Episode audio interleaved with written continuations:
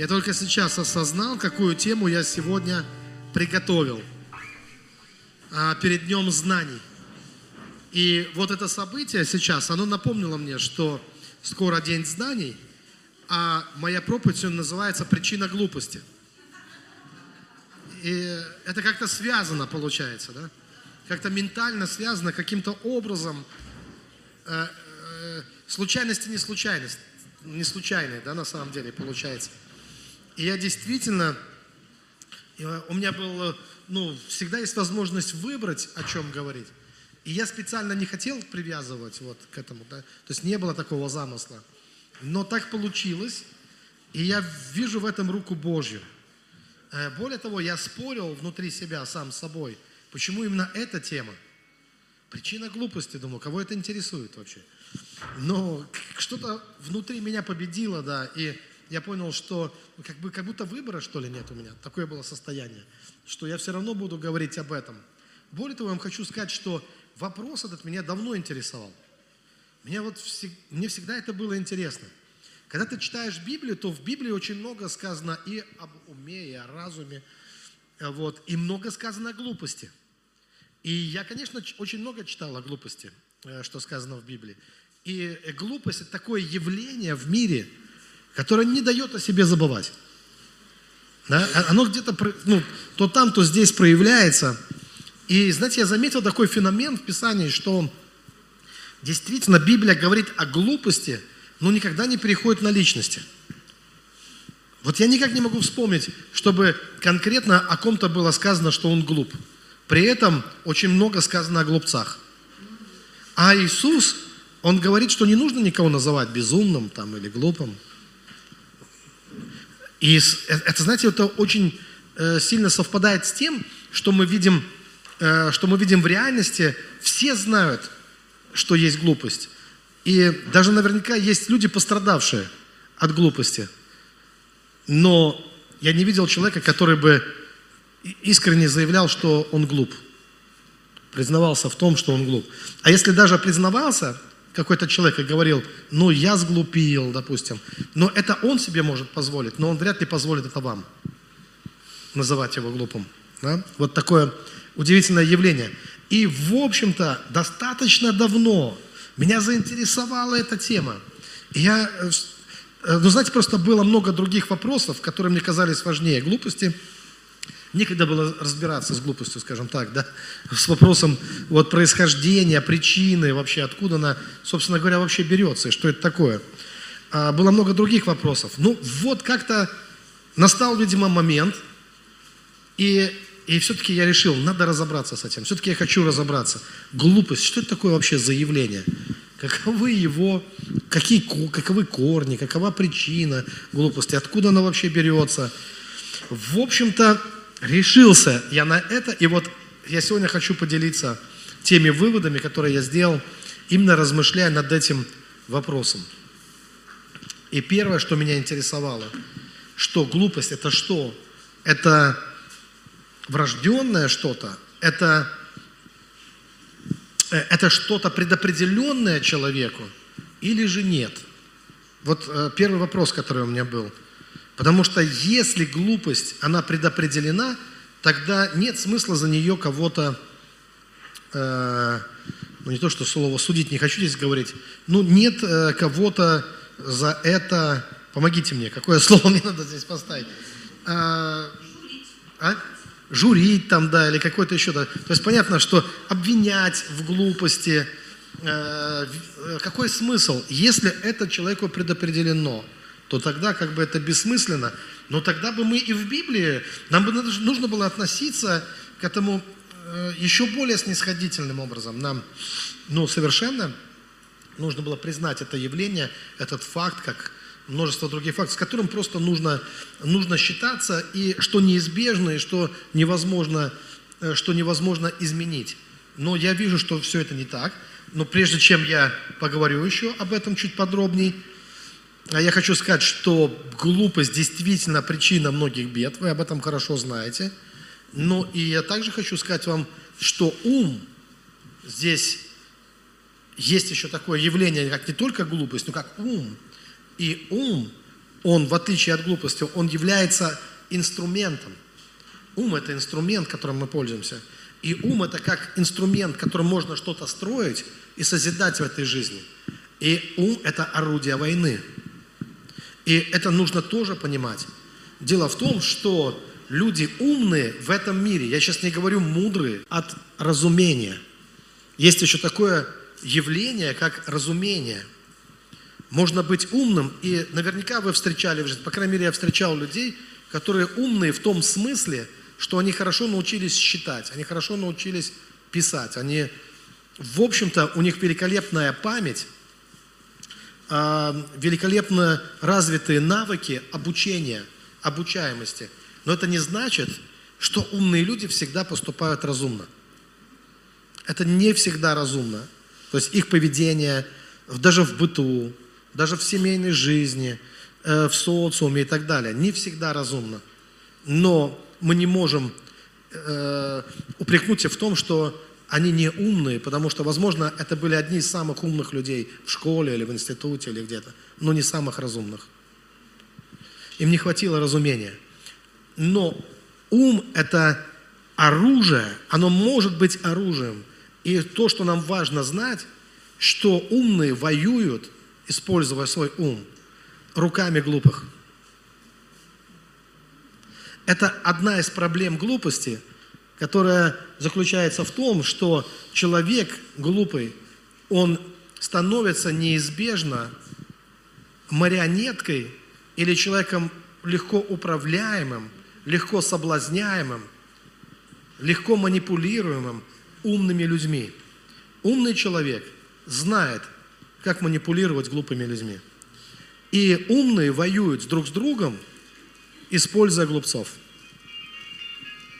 Э, чаще всего, они не подставляются сами, они не идут туда сами, э, вот в то, что, э, где бы они могли пострадать, но они всегда знают, что можно найти достаточно глупцов, и это, знаете, это как магия все равно. Вот как магии, которые учились управлять различными стихиями, умный человек, человек с умом, опять, я не говорю, что духовный, я не говорю, что это мудрый человек, но умный человек подобно магу, он управляет стихиями глупых. То есть для него глупость – это стихия, которой он управляет, чтобы направить эту стихию на то, чтобы выполнить какие-то свои цели, пускай даже корыстные цели, какие-то свои цели, задачи. И он всегда будет манипулировать и использовать, потому что он ощущает, любой умный человек ощущает свое преимущество над глупым, потому что ум – это конкурентное преимущество. И глупые тоже это понимают. Поэтому обычно глупые, они кучкуются, собираются вокруг умного, который становится поводырем, а, поводырем глупых. И умный человек, вот в этом смысле, многие умные люди, они не заинтересованы в том, чтобы глупые стали умными, а скорее заинтересованы в том, чтобы использовать их глупость для достижения своих целей. Цели сделать кого-то умными, и если человек, скажем так, глупый, приходит к умному, думая, что он станет умнее, то не все умные заинтересованы в этом, чтобы глупые стали умными. Да? Так вот, а воля Божья, она не в том, чтобы умники управляли глупцами, водили их, э, вот, ну, как поводыри. Воля Божья в том, чтобы человек преображался. Чтобы человек преображался. Притчи, 9 глава, 6 стих. «Оставьте, неразумные, а, «Оставьте неразумие и живите и ходите путем разума». Это то, к чему призывает Господь. И одно из любимых моих мест Писания, у меня тоже есть любимые, это Псалом 118, 99 стих. И здесь, насколько я помню, Давид говорит, «Я стал разумнее всех учителей моих, ибо размышляю об откровениях Твоих». Мы видим, что вот воля Божья, благая, угодная, совершенная. Чтобы люди, чтобы те, кто неразумны, они научились ходить путем разума, чтобы они становились разумнее. И даже, возможно, разумнее своих учителей становились. Это не преступление. Некоторые расценивают это как преступление. Но вообще это стать разумней не является преступлением. Это называется ростом. Это здорово. Становиться разумнее. А, кстати, здесь прямо вот как, знаете, такая рекламная пауза. У нас начинается второй сезон школы э, сверхъестественного, школы «Три неба», где мы записали с братом более ста э, э, уроков э, записано. И эта школа, она не только для тех людей, ну не только, это онлайн-школа, но она не только для э, верующих из других церквей. Она также доступна, более чем доступна, кстати говоря, для верующих в нашей церкви. А те, кто ездят или собираются приезжать на семинары «Три неба» потрясающие, которые мы проводим, семинары, а, от, куда собираются люди отовсюду, и те, кто хотят служить там, служить пророчески – особенно людям. Мне кажется, ну они уж просто обязаны пройти школу сверхъестественного, школу три неба, просто изучить ее, вникнуть, изучить, проделать все практики, которые там есть, там многочисленные практики, и пропитаться этим духом. А я, кстати, слышал, что Лена, э, Лена наша, где, далеко Лена с детьми, да? Лена, она, а, она монтирует все видео, она монтировала все видео, и она видела, то есть, соответственно, ей пришлось пройти школу, причем подробно, потому что э, она как раз занималась монтажом видео. И она рассказывала мне о том, что она много нового, она постоянно в церкви, но она очень много нового получала для себя. Она говорит, я никогда в церкви, то, что я слышу в школе, я никогда не слышала э, этого в церкви. Так что не думайте, что это школа. Да, мы что, мы и так здесь все слышим, мы все знаем.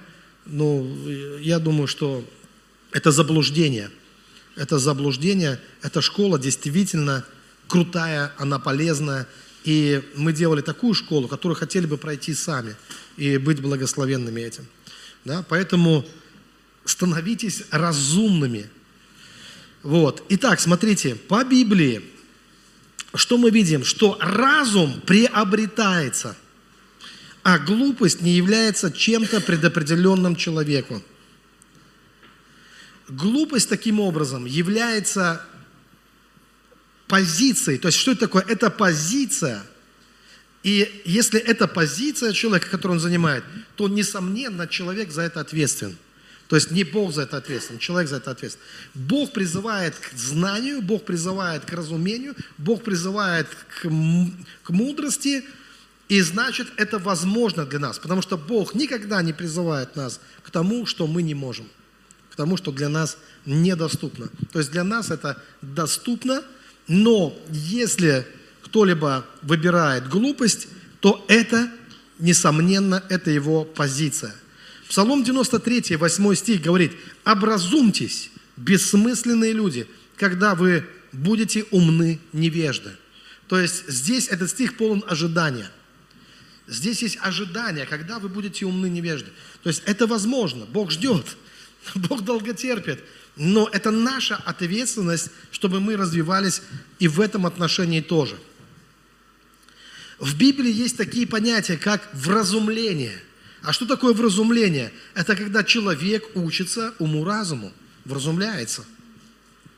Соответственно, мы видим, что из-за того, что раз есть вразумление, значит глупость – это не что-то врожденное, это не что-то предопределенное нам, но есть вразумление, есть обучение, есть становление, есть созидание, есть э, время, когда мы можем приобретать ум и разум.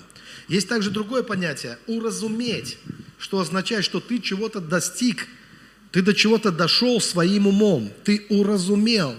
И очень важно, чтобы мы могли уразуметь. Есть вещи, которые говорит Иисус, и Он говорит, не уразумели. Библия говорит, не уразумели притчи, не поняли, не, не поняли своим умом. Э, то есть это тоже важный момент в наших отношениях с Богом, чтобы мы могли вразумляться, чтобы мы могли уразуметь то, что Бог имеет по отношению к нам. Вот, потому что это важно, чтобы мы могли принять волю Божью для себя. Э, я знаю, что многие люди сейчас, они молятся и они ищут того, чтобы на них сошел Дух Святой, чтобы Дух Святой проявлялся могущественно в их жизни, И это важно. То есть я просто, ну, я фанат э, всех этих вещей. Я наслаждаюсь всеми возможными духовными переживаниями. Но я не забываю и об этой части. Что очень часто, э, что мы, нужд, я также нуждаюсь в том, чтобы Бог меня вразумлял. В развитии моего разума. Это также, это важная часть Писания. И это то, о чем мы постоянно, э, постоянно читаем. Например, притчи 8.5. Не читал я вам еще этого?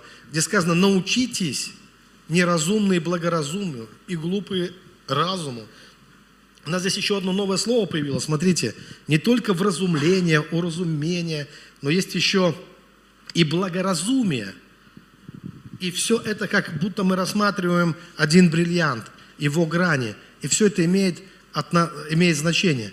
Но вот вопрос, то есть для меня, я так скажу, что учиться уму-разуму для меня всегда было приятным. В принципе, я вижу, я вижу пользу от этого, большую пользу. Я знаю, что ты не будешь жертвой магов, которые владеют умами людей, то есть которые делают ставку на глупость человеческую. Если ты вразумлен, у тебя будет твоя индивидуальность, у тебя будет твоя позиция, у тебя будут вещи, как бы стержень, будет то, это, кстати, ответ на вопрос, откуда в некоторых людях берется стержень, какой-то внутренний стержень.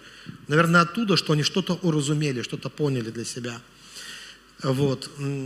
И для меня это всегда было э, ну, очевидным, понятным. Но вопрос, также был вопрос, а глупость-то, откуда берется глупость? Я э, часто встреч, встречался с глупостью человеческой. И этот вопрос был подогрет многими разными обстоятельствами, и я видел, какой вред люди причиняют сами себе, во-первых, глупостью, сами же от нее страдают, но и иногда и окружающим.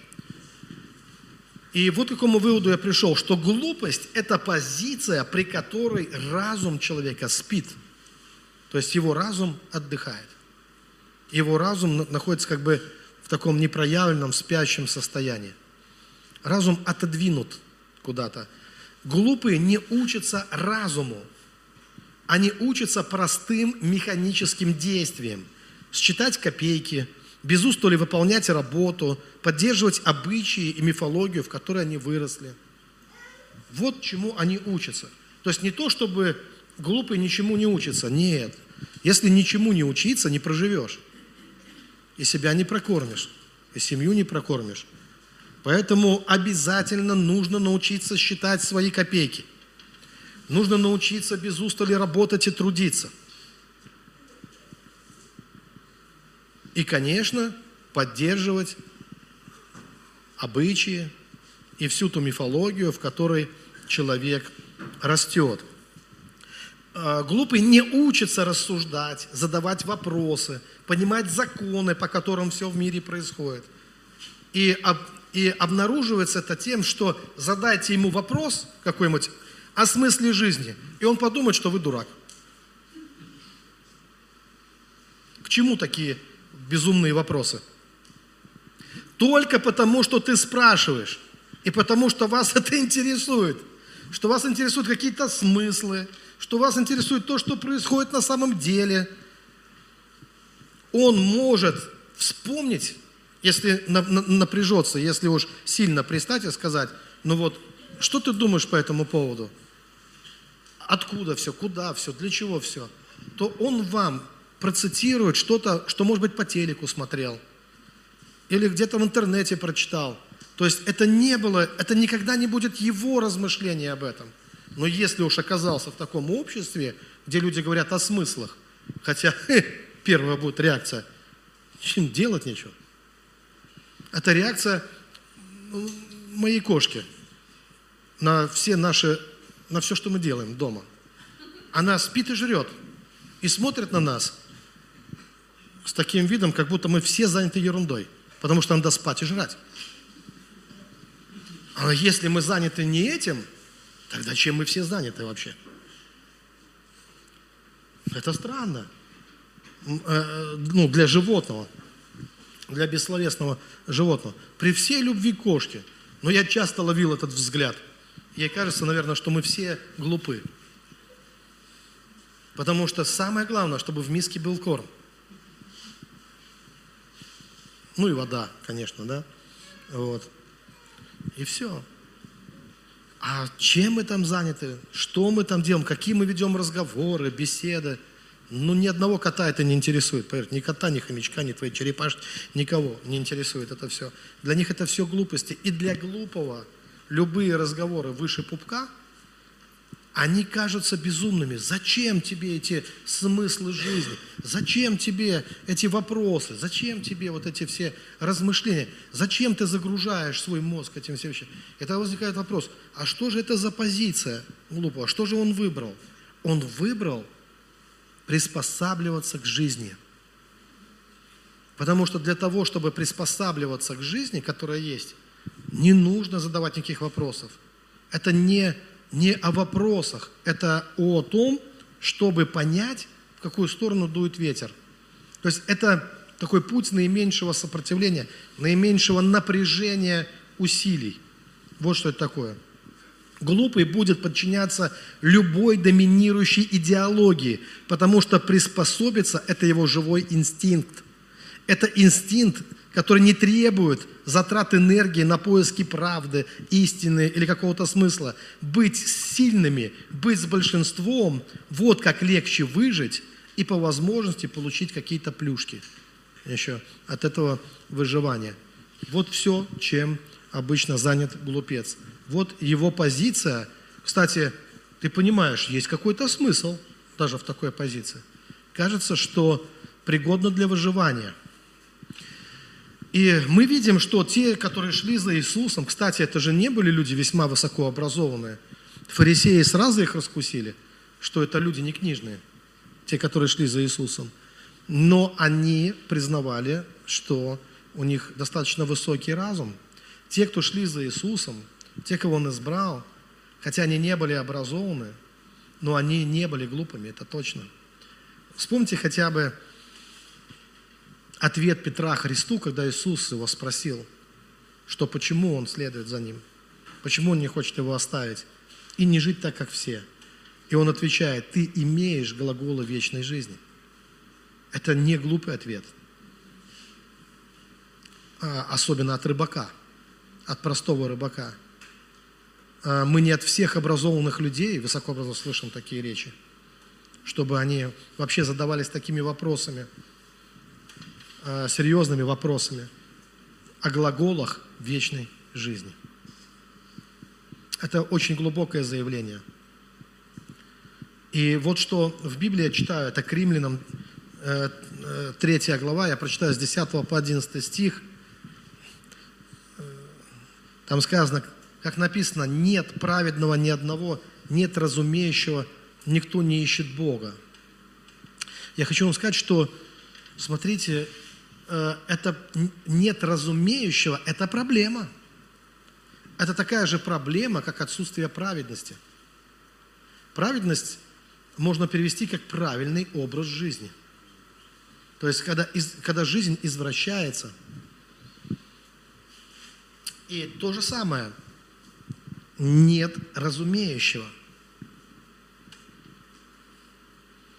1 Иоанна, 5 глава, 20 стих – там сказано, знаем также, что Сын Божий пришел и дал нам свет и разум, да познаем Бога истинного, и да будем в истинном Сыне Его Иисусе Христе.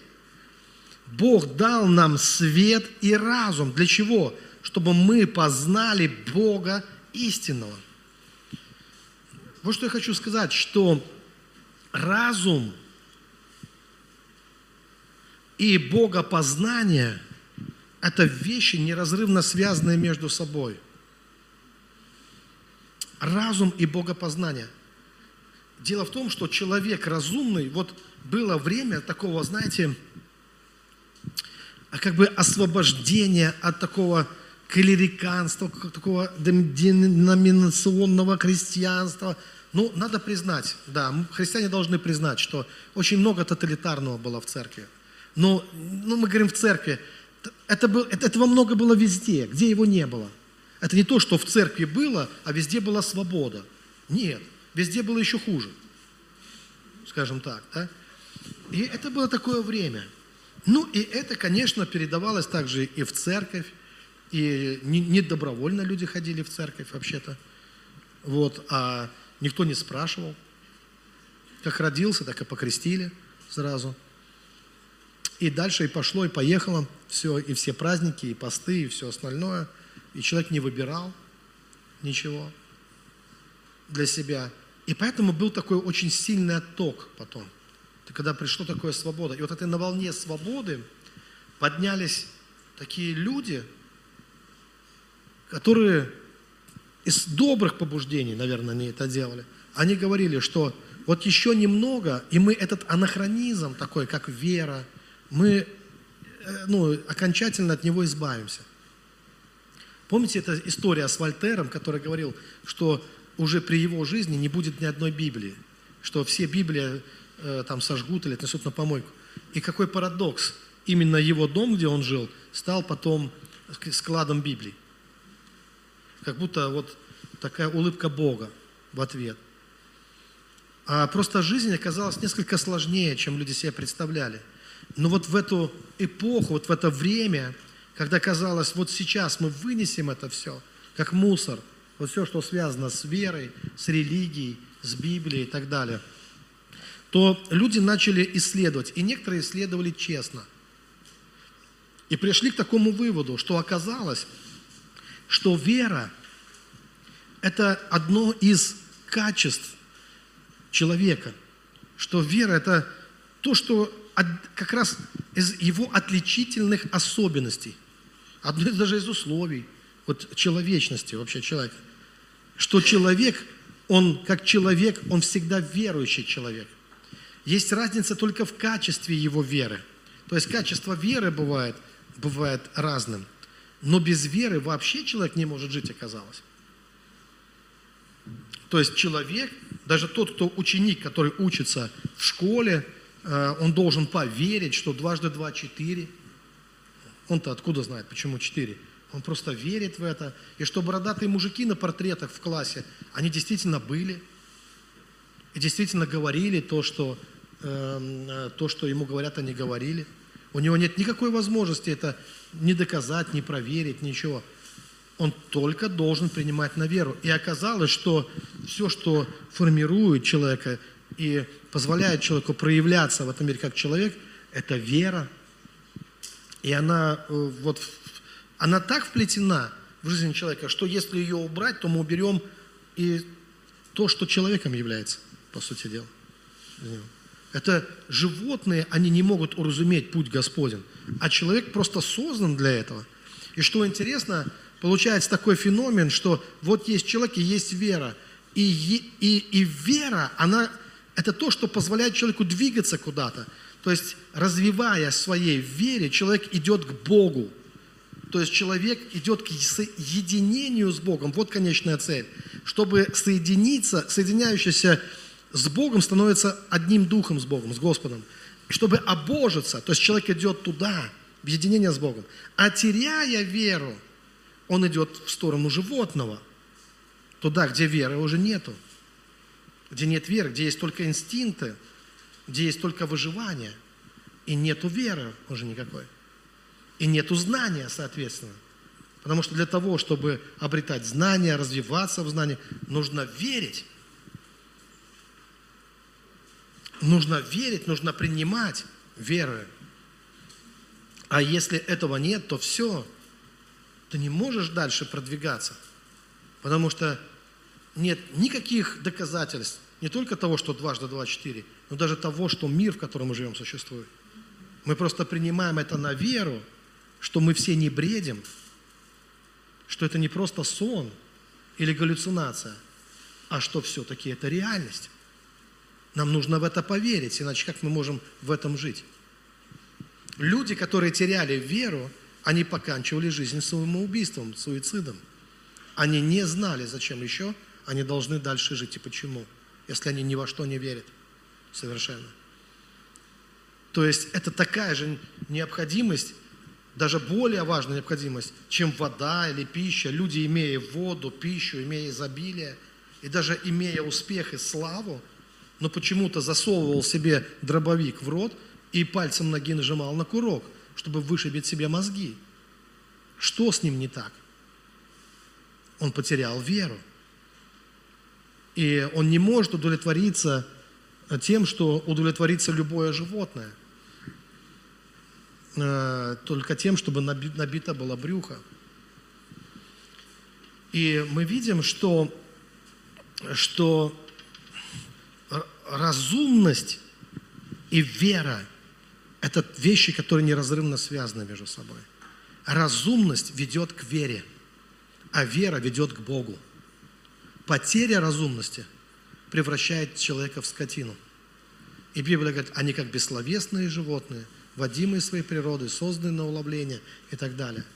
Это деградация.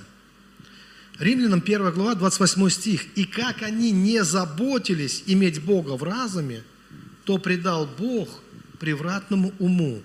Дальше делать непотребство, и дальше перечисляются все пороки и грехи, э, которыми страдают люди. От чего? Когда не позаботились иметь Бога в разуме. И вот благоразумие, благой разум, это разум, который направлен на богоискание, на познание Бога. Потому что это и есть благоразумие. И тот, кто вразумляет, его зовут Господь, прежде всего. Он вразумляет. Он дает нам способность уразуметь, потому что Он наш Отец, Он наш Творец, Он наш Создатель. И мы можем уразуметь. Да, эволюционисты, они скажут, что нет, нет, подождите, разум – это эволюционная вещь. Это то, что мы достигли в результате эволюции. Зачем? Э, цель эволюционные цели, они всегда связаны с одной простой проблемой, с проблемой выживания. Но лучше выживают грибы, чем люди. Нет более, наверное, чего-то такого живого, выживающего по-настоящему хорошо, как, наверное, грибы. То, что я читал о грибах, грибы завоевали весь мир. Грибы завоевали всю планету. Это самые распространенные жители – они живут даже, вот разлили где-то кислоту какую-то, и там погибла, как она называется, грибница, ну там как-то по-другому еще. А, как? Мице, да, да, вот это, еще раз мне надо. Ми, ми, мицели, да, вот эта мицели, она, она в Земле всю планету практически, она погибает, там разлили какую-то Через некоторое время, знаете, что происходит? Она приспосабливается к этой химии, и это становится ее кормом. Она ее жрет. И плодится и размножается в этом. Нормально. А что говорит про тараканов? Как они прекрасно уже. Когда я узнал, что когда таракану отрывают голову, он еще живет не менее недели. Без башки. И погибает только потому, что ему не во что пить. Он погибает не от отсутствия мозгов, а от отсутствия воды. Но все функции остальные он выполняет и без башки. Нормально вообще. То есть получается, что для выживания, а все прекрасно знают, что тараканы выживают неплохо, башка вообще не нужна. Главное, чтобы было во что есть и пить. И все. И можно выживать. Более того, если бы таракану дали, просто Бог милосердно не дал таракану мозги, Потому что если бы он ему дал, такие как человеку, то таракан немедленно бы задумался. А задумываться для таракана – это смерть. Представляете, свет врубили, все тараканы разбежались, а один задумался. А задумался о серьезных вопросах. Кто я такой? Я тварь ползущая, там, или право имею, там, да, ну, какими-то такими вопросами, там, Достоевского, или какими-то там, для чего я живу? Как я живу? Какой ужас, как я живу вообще, да, задумался об этом. Разве так можно жить, как я живу? И тут же его бы прихлопнули, да, этого таракана. Э, чпок, все, вот и не живешь, да. Поэтому милосердный Бог, Он тараканам этого не дал, потому что этот ум никак не способствует выживанию. Он скорее ведет на погибель. Горе от ума, тоска смертная осознание того, что ты живешь как таракан, что ты живешь бессмысленно, что твоя жизнь пуста, что все закончится на погосте, что э, всех похоронят. И вот это все превращает в жизнь в абсолютную бессмыслицу. Но когда человек обретает Бога в разуме, то он понимает, ничто никогда не закончится. И Библия говорит, собирайте себе сокровища на небесах. Потому что твоя жизнь будет продолжаться. И твоя душа, она будет жить вечно. Не обязательно, но при тех условиях. Потому что мы жизнь получаем, вечную жизнь, как дар. Не нужно об этом забывать.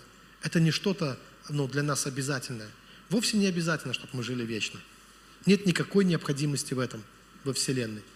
Это Божья любовь. Это просто Его любовь. Поэтому первая заповедь – это заповедь любви. И то, что мы должны постигать и познавать и переживать, это Его любовь. И не относиться к жизни так, как будто вот, ну просто э, это какая-то необходимость, чтобы ты был. И как же без тебя? Ну никак нельзя. Да нет, почему? Нет такой необходимости. Есть только одна необходимость. Вообще, не то, что необходимость, а данность. Бог есть, был и будет. И все. Вот это, необх... вот это есть. Все, во всем остальном никакой необходимости нет. Но по воле Божьей, по Его любви и по Божьему милосердию, то, что Его познает, то, что для Него открывается, то, на что Он может влиять, то, что Он может наполнять собой, своей жизнью своей любовью, оно будет пребывать вечно. Потому что Бог любящий Бог, Бог человеколюбивый. И тогда мы обретаем этот дар, дар вечной жизни. И какое у меня побуждение было, почему я так хотел вот поговорить именно о глупости далее. Потому что глупость – это то, что нас всех достает. Мы можем затупить иногда просто. Кто-то тупить тоже раздражает весьма. Ладно ты, еще кто-то рядом, да? Еще тяжелее тогда становится все.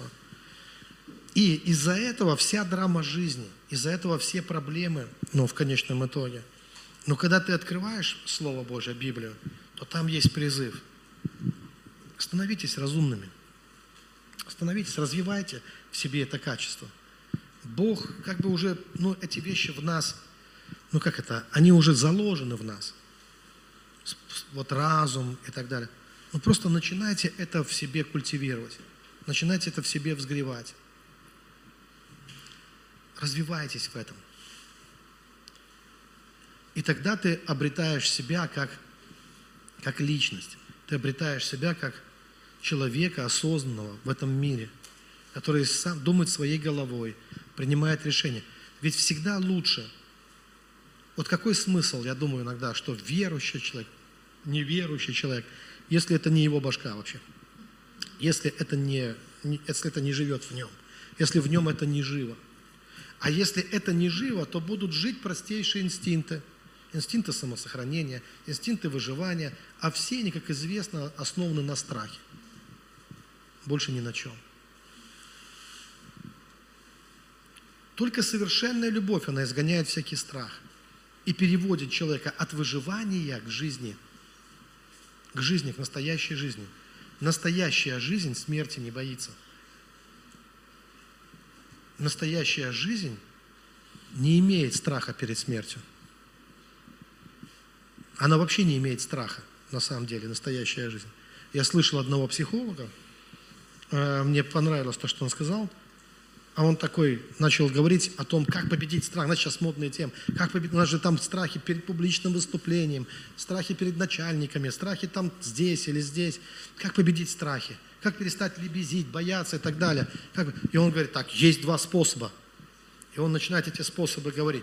И он, первое, что он всех успокоил, все боятся. Все боятся. Мы как на войне. На войне боятся все. Кого не спрашивают, говорят, всем страшно. Но есть люди, которые просто научились этот страх. Страшно, но они все равно делают. И он говорит, ну есть как бы два вида страха. Один страх. Вдруг я что-то нового сделаю или узнаю и станет хуже – А другой страх, он такой, а вдруг я ничего не сделаю, ничего не узнаю, и будет плохо, как всегда, да? Может быть, надо что-то... И вот э, переходите в тот страх, то есть он как бы предлагает из одного страха, перетекайте в другой страх, из низкого страха, который делает вас пассивными, который вас сдерживает.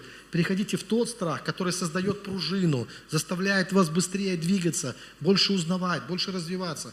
И, и вот он, он все рассказал, потом говорит, ну правда, есть еще одни люди, которые не боятся которым вообще не нужно вот этого, ни то, ни другое. Есть еще один, говорит, третий способ, но он для особенных людей, э, и, и дальше объяснять, для верующих которые уповают на Бога, и все остальное им просто вот ни почем. Потому что их упование Господь. И они над всем этим, над всей игрой, над всей этой социальной игрой, над всеми этими э, фобиями, страхами и так далее. Э, недавно была передача, может кто-то видел, не видел, да? Меня попросили участвовать на ТБН, связанного с, э, с фобией, гомоф, ну, как бы вопрос, который был гомофобия в церкви. И первое, что я подумал, откуда вообще фобия в церкви? Любая фобия. Дело здесь не в какой фобии. Фобия – это страх, если вы знаете, да? Вообще это церковь, о которой говорит Иисус. Я создам церковь, и врата ее не одолеют. Она не строится на фобиях и страхах. Она строится на любви. И Иисус сказал, по любви будут узнавать вас. Не по страхам, не по фобиям, а по любви.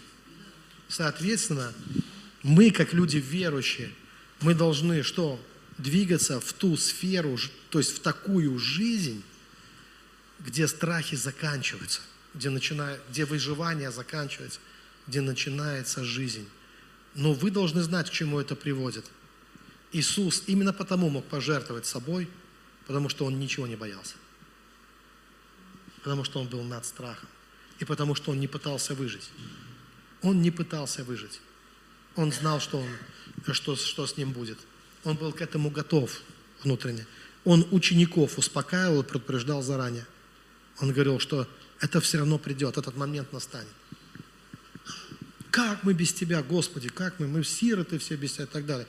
Не бойтесь, я пошлю вам другого утешить, Духа Святого. Для вас лучше, чтобы я ушел.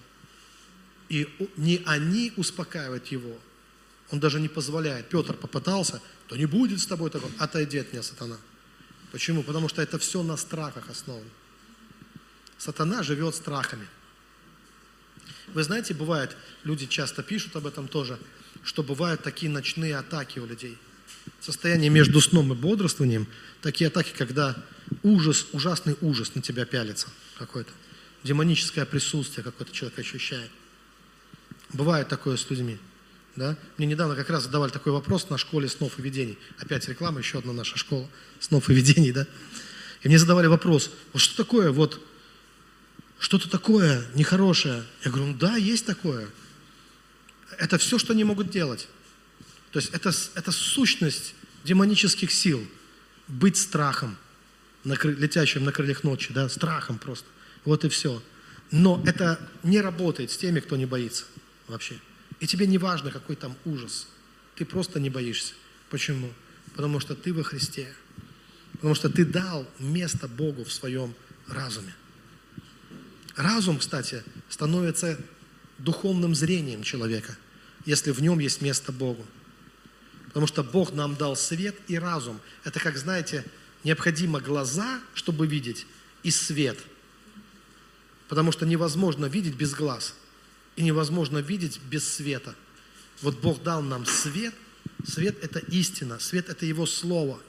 Он дал нам свет, и Он дал нам разум, чтобы мы могли видеть духовный мир, чтобы мы могли видеть духовные законы, по которым этот мир устроен. Вот этот мир, в котором мы живем, он строится по высшим духовным законам, чтобы мы могли обеспечить себе максимально гармоничную, счастливую жизнь. Когда я говорю счастливую, это не значит, что ты плывешь там в реке из росы, из крана течет нарзан, и ты вообще, ну, нет никаких трудностей в твоей жизни. Это, это скучная жизнь. Это очень может быстро наскучить. Когда мы смеемся, мы рассказываем забавные истории, они такие смешные и веселые, потому что мы это уже пережили. И теперь нам есть над чем поражать. Но когда мы проходили через это, вау, мы чуть не посидели. Потому что было трудно. Но все закончилось хорошо, слава Богу, Бог был с нами. И мы прорвались, мы прошли. Э, и это такой опыт, это такой путь, за который ты потом благодаришь Бога, но говоришь, второй раз не надо, спасибо, Господь. Было здорово, но, э, но больше не надо. Ну, как бы и Бог не повторяется в основном. Да. Ну, что-то новое тебя ждет. Но если ты укреплен твоей верой, твоим упованием на Бога, ты проходишь все равно. Ты проходишь без ропота, без соплей, ну, немножко с соплями, да, э, но ты проходишь. Вот с этой верю, помоги моему неверию, Господь, но все равно проходишь. Как-то протискиваешься и смотришь, халилуя, Господь. Слава Богу. Ты меня благословил. И нету никакой, знаете, вот я однажды я понял одну простую вещь. Не следует никогда драматизировать, э, драматизировать жизнь. Никогда не следует. Не надо ничего драматизировать. Вот сегодня я узнал, каждый день можно узнать какую-то новость. Сегодня я, я разговаривал вот с кем, с Сергеем, да, и он говорит, а, котел не запустился, попробовал, чуть не запустился опять. И у меня есть два выхода, сказать проблема или сказать, да не проблема. В принципе, ну не проблема, ну не запустился, потом запустится. Мы позовем тех, кто запустит. Ну, какая проблема? Это их проблема. Тех, кто будет запускать, это не наша проблема. То есть, понимаете, да? Всегда можно все повесить на себя. И очень часто я встречаю людей, милых, хороших, классных, но почему-то таких напряженных. И мне всегда хочется спросить, ты что такой напряженный? И я знаю почему. Потому что мы не во всем научились уповать на Бога. И поэтому не можем расслабиться. А в Библии сказано, что даже и плоть моя успокоилась в уповании на Бога. И мы понимаем, нам есть куда расти. Не правда ли? Ты можешь вырасти настолько, что ты будешь расслабленным по жизни. Это очень важно для здоровья, кстати говоря. Научиться быть по жизни расслабленным, внутренне не расслабленным, в смысле инфантильным таким, да, потому что я не знаю, что ты представляешь под расслабленным, а расслабленным в смысле не напряженным внутри, не на взводе постоянно, не всегда готовым там, ну, э, давать какой-то отпор кому-то, потому что, ну а что, ни один волос не упадет с твоей головы без воли Божьей. Чего ты напрягаешься? Да? и любящим Бога все содействует ко благу. Чего напрягаться? И никто не может отлучить нас от любви Божией во Христе Иисусе. Чего нам напрягаться? И Он дал нам залог вечной жизни. Вообще нечего напрягаться. Понимаешь, ты, ну, Слово Божье, такая расслабляющая терапия, что если ты в него поверишь, ты расслабишься раз и навсегда вообще. И это сэкономит столько сил. Для чего нужно расслабиться? Чтобы иметь огромное количество внутренних сил на действительно полезные, позитивные вещи. Не на драму какую-то жизненную, а на песню. На настоящую песню. Чтобы жизнь была как песня. Я разучился долго проповедовать. Раньше по полтора часа говорил, а сейчас стою и думаю, я уже вроде все сказал. И знаете, не хочется тянуть время. Я просто предлагаю помолиться. Давайте встанем. Долго я провожу только семинары. Аллилуйя, Иисус, слава Тебе. И те, кто смотрит нас онлайн, вы тоже можете помолиться вместе с нами. Даже можете посеять в нас. Слава Иисусу. Почему нет? Аллилуйя, Господь, слава Тебе. Это, ж, это не выпрашивание ничего, да. Мы знаем, что Бог заботится о нас. Но я знаю, что есть духовные законы, духовные принципы, которые работают. И, драгоценный Господь, давайте мы призовем мы знаем, что Бог есть Бог, который дает разум, свет и разум. Бог есть Бог, который вразумляет. И Он ожидает, когда мы начинаем двигаться и развиваться в этом отношении. Нет, нет, Библия не называет нас глупыми. Библия говорит о глупости много – но нет никого, о ком бы Библия сказала, а ты дурак. Этот дурак, он всегда где-то есть, где-то бродит. И иногда заходит. Но, но Иисус сказал, никого так не называйте. Бог не творил дураков, потому что Он сам не дурак. Мы образ и подобие Божье, хотя иногда забываем об этом. Но в глазах Бога мы Его образ и подобие. И Он хочет, чтобы мы открыли в себе это. А для этого нам нужен разум. Для этого нам нужно быть разумными, чтобы двигаться туда, туда, где Он, в Его Царство. Чтобы сидеть одесную Бога на небесах. Чтобы не умники манипулировали нами, не маги манипулировали нами, нашей глупостью. Это единственное, чем они могут манипулировать. Нашей глупостью, нашими страхами. А чтобы мы управляли мирами. Чтобы мы судили ангелов, как говорит Библия. Для этого Бог нам дает свет и разум. И мы можем все еще развиваться, все еще расширяться, раздвинуть верви шатра своего, как говорит Писание. И Библия говорит, не стесняйся, развивайся, расширяйся. Тебе стесняться нечего, сказано. Обретай разум, становись разумнее своих учителей даже. Становись светом миру и солью земли. Познавай истину, познавай Бога, познавай Его любовь, Его мудрость и гармонию, которую Он дает. Благодарю Тебя, Господь, за все. Призываю Твой Дух Святой и прошу, чтобы Ты учил и днем, и ночью. Учи нас, Господь, наставляй. Яви свое облако славы, Господь. Пускай наступит время прозрений, время откровений, время просветлений, время чудес, время удивительных озарений, прекрасных и удивительных озарений, когда мудрость Твоя льется рекой, и знания от Тебя становятся нашим хлебом, нашей пищей, нашим вином. Благодарим Тебя, Господь. Ты всегда накрываешь щедро накрываешь стол, никогда не скупишься. И ты всегда открываешься тем, кто тебя ищет.